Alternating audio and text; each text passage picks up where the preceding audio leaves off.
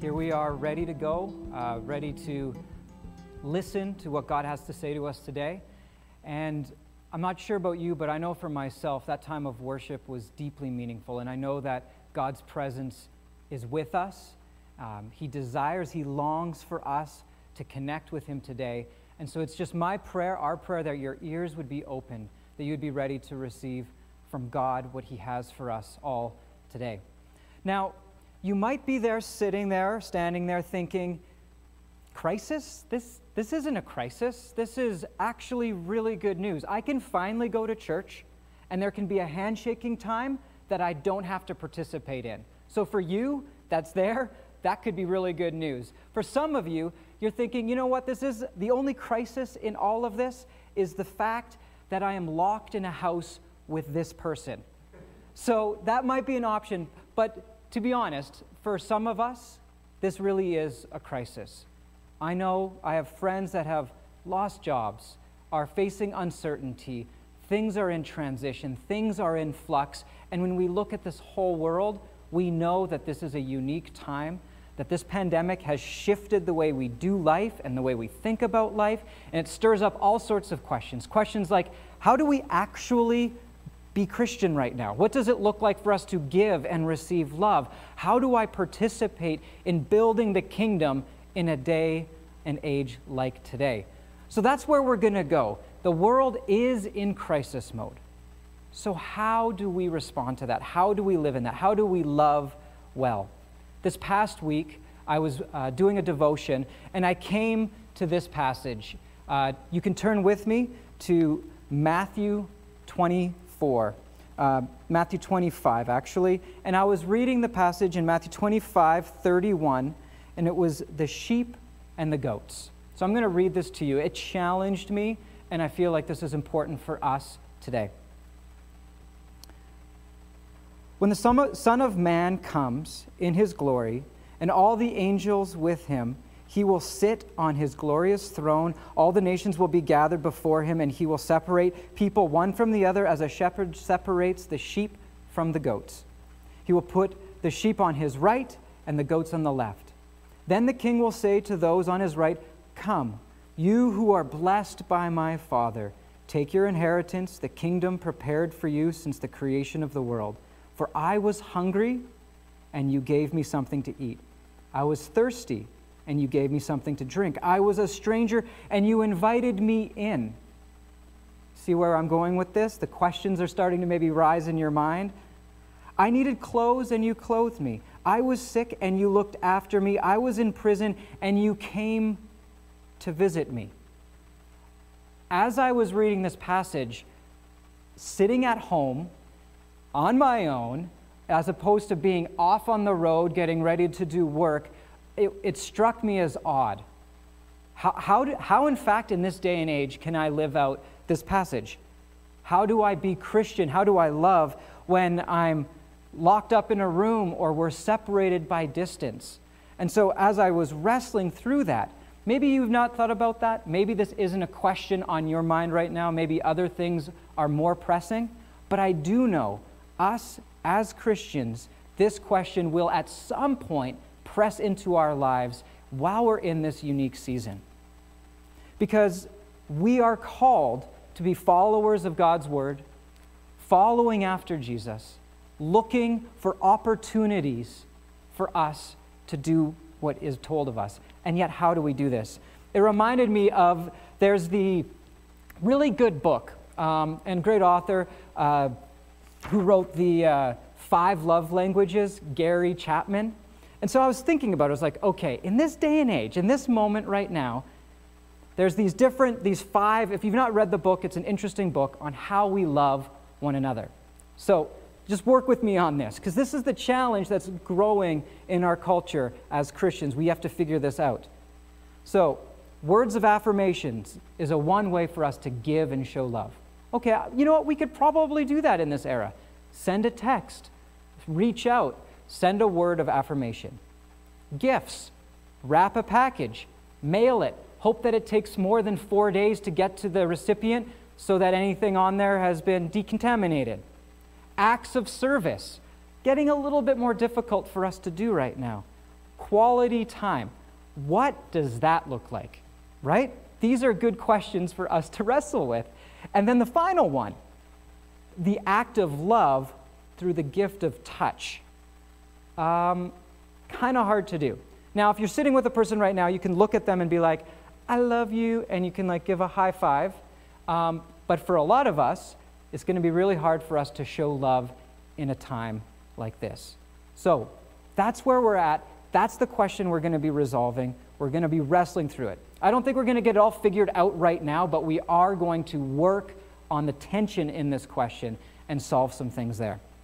Okay, for us to get there and for us to go there, I would like us to look and go to Mark chapter 4, 35. Mark 4, 35.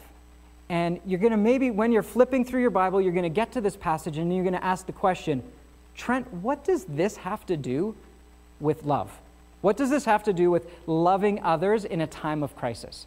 We're going to get to that. So find the passage, Mark 4 35. And we're to, I'm going to read this story. We're going to get into it a little bit, and we're going to discover a couple of important things that come for us as we reflect on how we love each other. All right, so let me jump to there as well.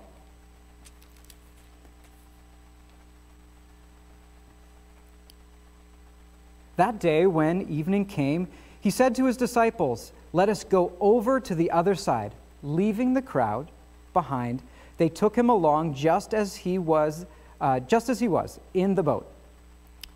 There was also other boats with him. Now, a furious squall came up. The waves broke over the boat so that it was nearly swamped. Jesus was in the stern, sleeping on a cushion. And the disciples woke him and said to him, Teacher, don't you care if we drown?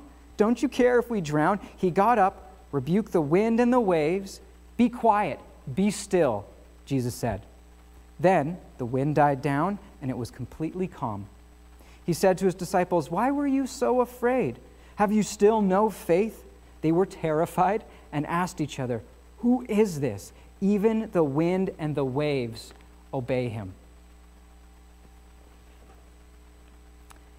So, in this passage, we have the disciples acting normal, right? Sometimes we read this passage and we think to ourselves, oh, come on, disciples, you need to figure this out. We all know that you're supposed to trust Jesus and he's going to take care of everything, but they're being real. They're experiencing something that's trauma, they're working through it. This is so important, and this is the first point of four points that I want to share with us about how we love in this unique time of crisis. First thing for us to do is we've got to get in touch with reality. So, what's the reality in this situation? These guys, they're in a boat and things go really bad.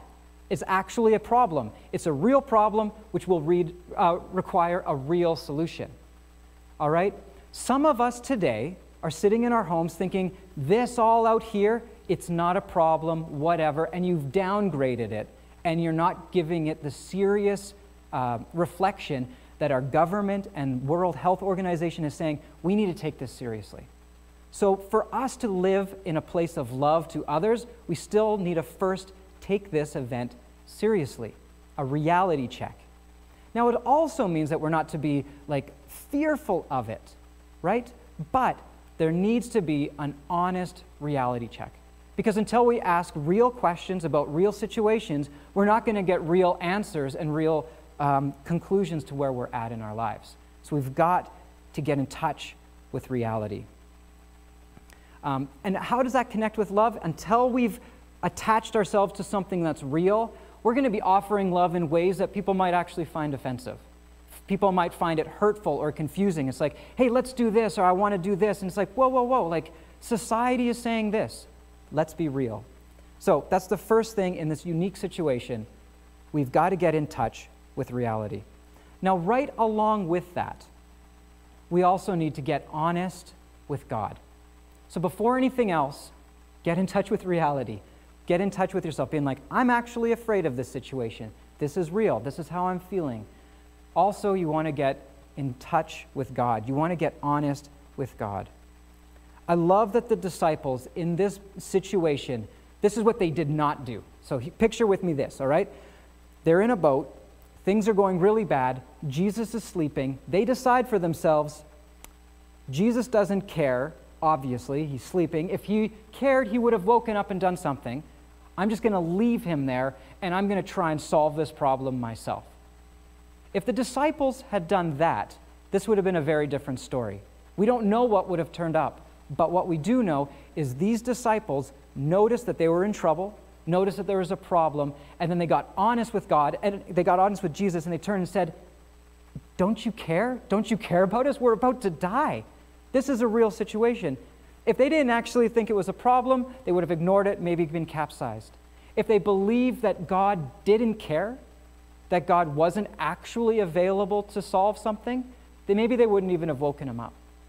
So these disciples, while sometimes we look at this story and kind of say, uh, you're not really being a great disciple, I actually think that they're being pretty good disciples because they came into a crisis, they didn't downgrade it, and then they actually went to Jesus.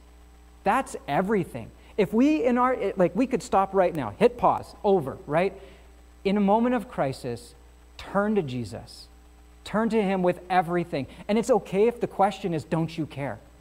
It's okay that that's the question. And so that's where we have it. Um, earlier this week, this has been a pretty hard week for me, I'll be honest.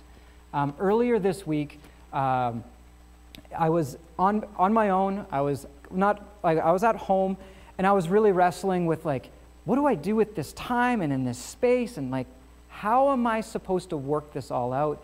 And I was feeling really stressed and worked up. And then I turned to my roommate who happened to be there and be like, guy, guy, guy, I need some time of prayer. We need to talk. I need, to, I need to talk this out with God. And not anywhere in my mind did I realize what was actually at work. So I thought I had this crisis thing to solve with this world we're living in and like how do I do work from at home. I sit down, I start praying with my roommate, and instantly, as I'm praying, not before, not a moment before, but as I'm praying, images and thoughts and emotions of my dear friend Evelyn, who passed away a couple of weeks ago, and I was at their funeral or at the memorial service just this past uh, Saturday. All of a sudden, that was the moment where grief showed up in my life. And it just floored me. And like I cried and it was real. And I had, a, I had a roommate there to help me out. And in that moment, after all kind of the tears and everything, and I worked through it, I actually had this sense of God, you, I was not expecting this.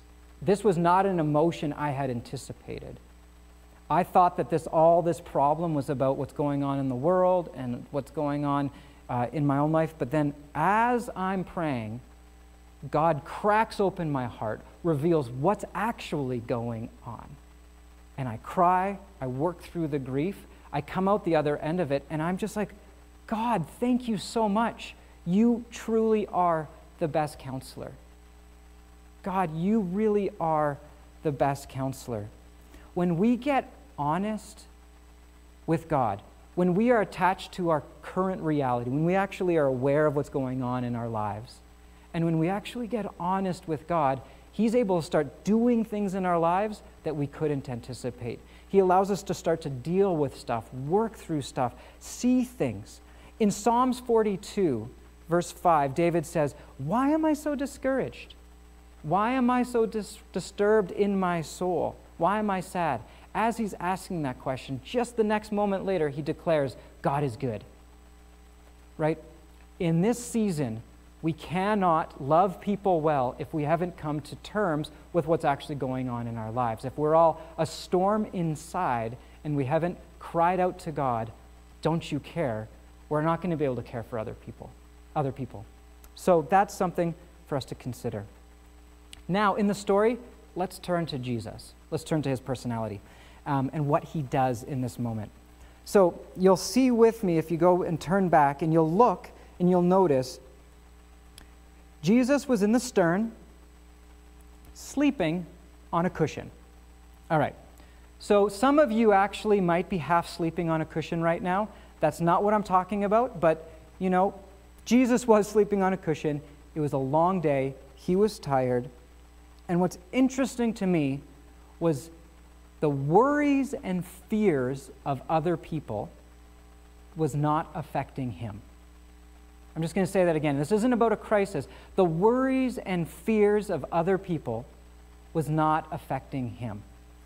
There was still wind, there was still waves, there was still the possibility of a boat being capsized. We're not diminishing that there was a crisis happening, but the fears and the worries of the disciples was not affecting him.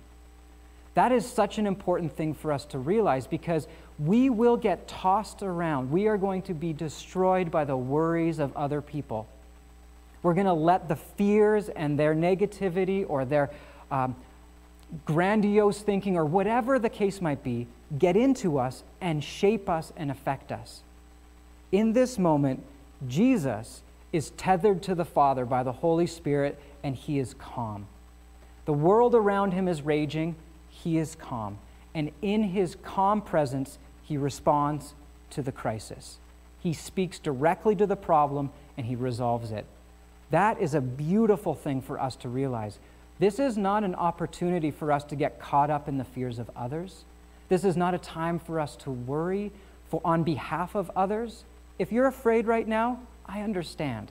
If you're worried, that makes sense. Direct those prayers to God, but let's live in the way that Jesus is living right now, which he is not being affected emotionally by other people's worries and fears and anxieties.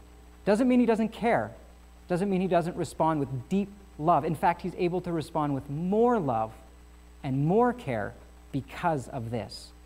So that's something that's really beautiful in the story. You might not really notice it when you read it at first, but it does start to emerge that Jesus he is a calm in the storm. And I believe that God is calling all of us to be a calm in the storm in our, in our world.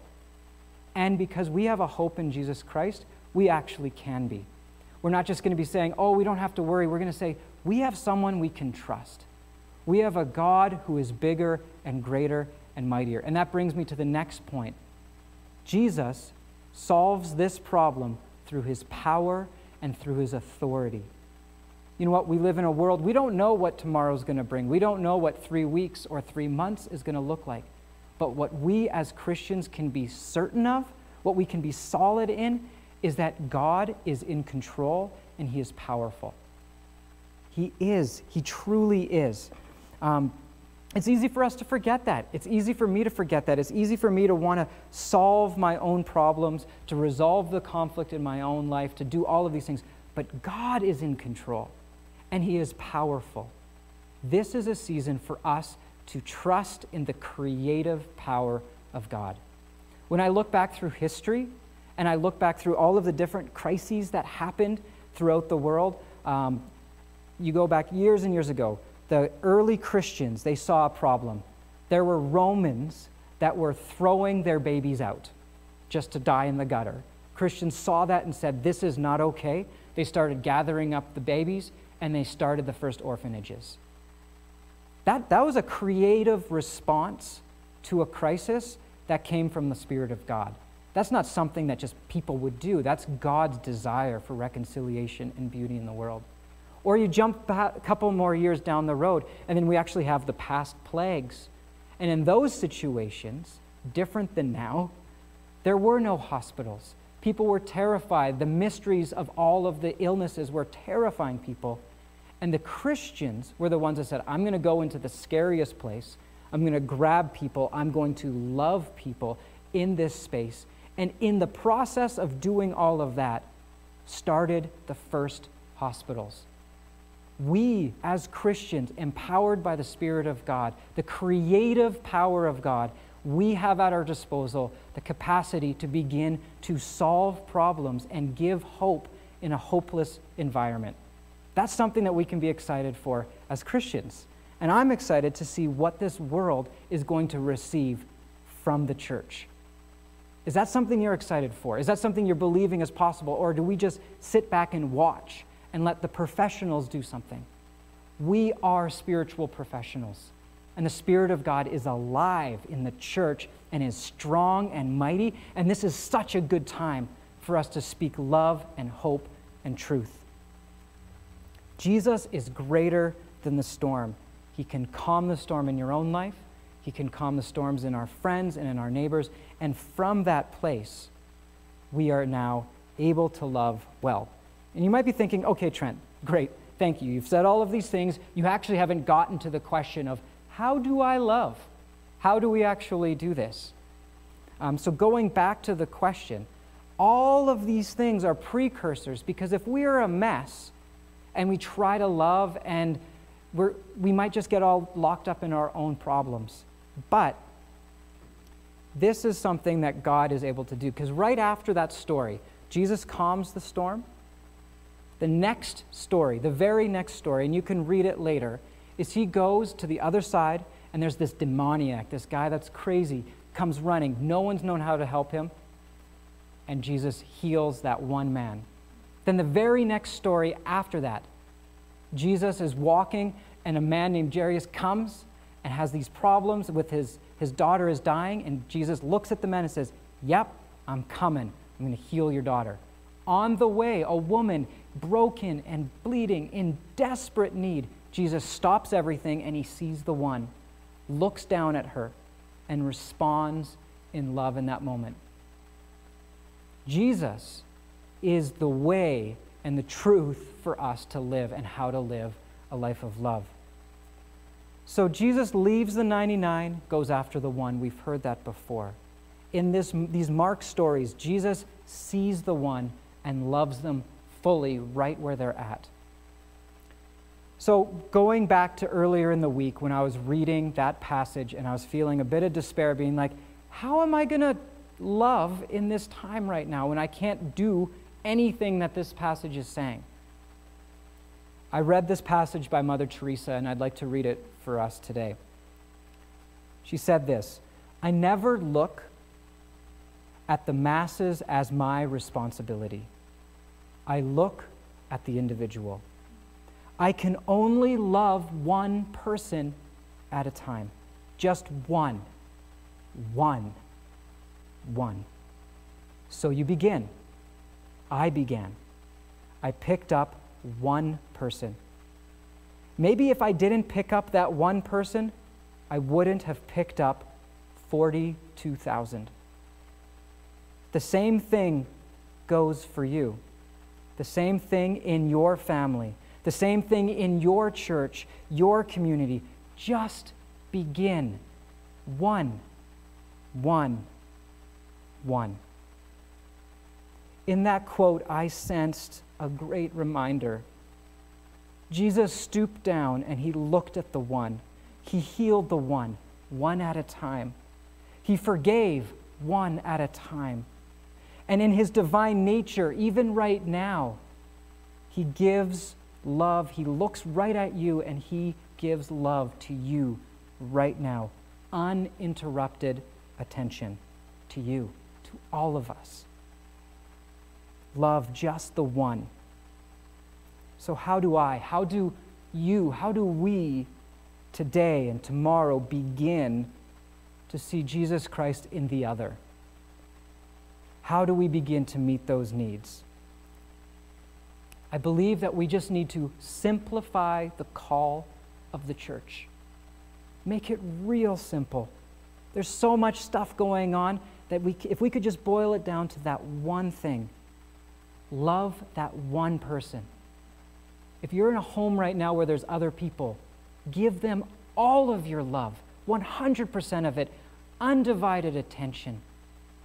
If you're a spouse, turn to your spouse and in all of this time, put the phone away and put the Netflix away and give undivided attention. Or to your kids, pick up the phone, make the phone call to that one person. If you're feeling crushed by what to do in all of it, just do one of those things. Social isolation presents a new opportunity for us, new ways for us to love others. And while I'm not exactly sure how you're going to do it, what I can know is that if we choose to just take one step of love to whoever's around us, God expands our heart shifts our priorities. What mattered a lot in our worlds, what the crisis for us, gets diminished. As we love that one person, things begin to change. Our hearts begin to grow. And in all of that, God's creative power will be at work. I am looking forward to how our church is going to love one another in this season. And I truly believe that we're going to find ways to love each other more than we ever had in the past. That we're actually going to become a church that's more loving, more caring, as hard as that's to believe, because we're pretty good at it. We're going to love more.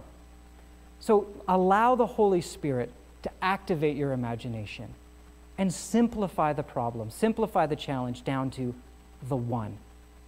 So if you're a family and you have kids with you and they've been working on their little piece of paper, at the very back of that piece of paper, there's actually some really good tips for how to love. All right? Just really basic. Make a card for someone. Call or chat with a friend or a family member. Do something nice for a sibling or a parent. And the last one maybe doesn't quite count, but I still think it could be considered lovely and loving make a funny video and share it uh, with someone. Renfrew, my friends, my family, let's simplify this. Let's do those four things. Let's have a reality check. Let's get honest with God so that He can be the counselor He desires to be in your life. Trust in the powerful, the creative power of our God, and love the one, just the one and trust God to expand our hearts and our creativity to do things we could never have imagined doing in a strange time like this. Let me pray. Heavenly Father, help me love just the one and love really, really well. Help me to be obedient to your call. Help all of us. Help those watching right now to be aware of your presence that you are calling all of us to love.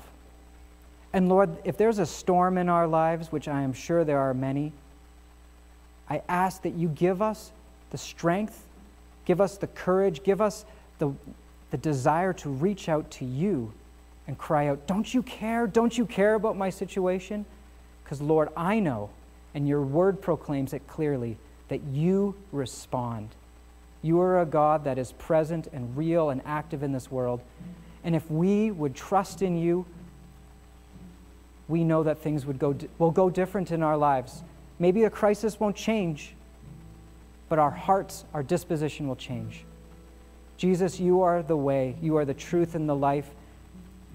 And this is an opportunity, this is a moment for all of us right now to choose to trust you with our entire lives to align our hearts with what matters to you, and then to simplify all of this and just love that one person and then the next person. God, you are good. Thank you for this time together. Amen.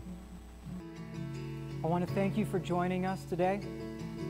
Thank you for giving the time to be in with others in the house of the Lord. Your home is a home for the Lord. And I'd like to read this passage found in 2 Timothy to you as a benediction. For this reason, I remind you to fan into flame the gift of God. For the Spirit of God gave us, for what the Spirit of God gave us does not make us timid, but gives us power, love, and self discipline. May you go in the power of the Holy Spirit in the knowledge of what is good and true, following after Jesus, allowing the creativity of what He is up to, fueling us into these days ahead. I am excited for us, Renfrew. I am excited. Go in peace.